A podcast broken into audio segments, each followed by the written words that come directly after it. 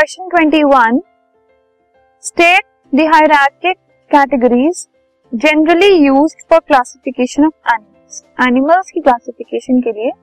Hierarchic category जो है छोटे से बड़ा या फिर बड़े से छोटी जो क्लासिफिकेशन है, वो हमें बतानी है that is use for classifying animals the hierarchical categories generally use for classification of animals are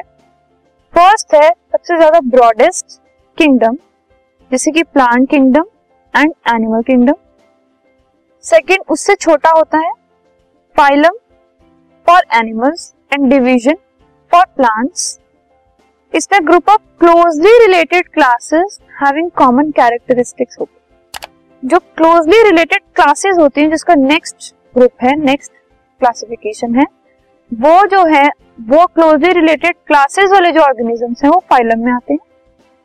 third इससे छोटा होता है classes group of closely related orders having certain common characters जो नेक्स्ट वाला है, उसकी क्लोजनेस के बेसिस पे क्लासेस बनती है। लाइक फोर्थ है order group of closely related families with certain common characteristics इसमें क्या है? जो फैमिलीज़ क्लोजली रिलेटेड होती हैं, वो ऑर्डर में आती है। फिफ्थ है फैमिली इसके नेक्स्ट इससे छोटा group of closely related genus with certain common characters जो क्लोजली रिलेटेड जीनस होते हैं, वो फैमिली में आते हैं। फिर इससे छोटा होता है जीनस इसमें क्लोजली रिलेटेड स्पीशीज आती हैं, जिनमें कॉमन कैरेक्टरिस्टिक्स होते हैं।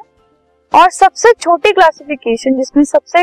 कम ऐसे ऑर्गेनिजम्स मिलते हैं, जिनके सेम कैरेक्टरिस्टिक्स होते हैं। They are group of similar enough organisms to breed and perpetuate so so, जिनमें ब्रीडिंग हो सकती है एंड रिप्रोडक्शन हो सकती है उस टाइप के जो ऑर्गेनिज्म होते हैं वो स्पीशीज में आते हैं। सबसे छोटी क्लासिफिकेशन है स्पीशीज और ब्रॉडेस्ट क्लासिफिकेशन है kingdom this podcast is brought you by hub hopper शिक्षा अभियान अगर आपको ये पॉडकास्ट पसंद आया तो प्लीज़ लाइक शेयर और सब्सक्राइब करें और वीडियो क्लासेस के लिए शिक्षा अभियान के यूट्यूब चैनल पर जाएँ।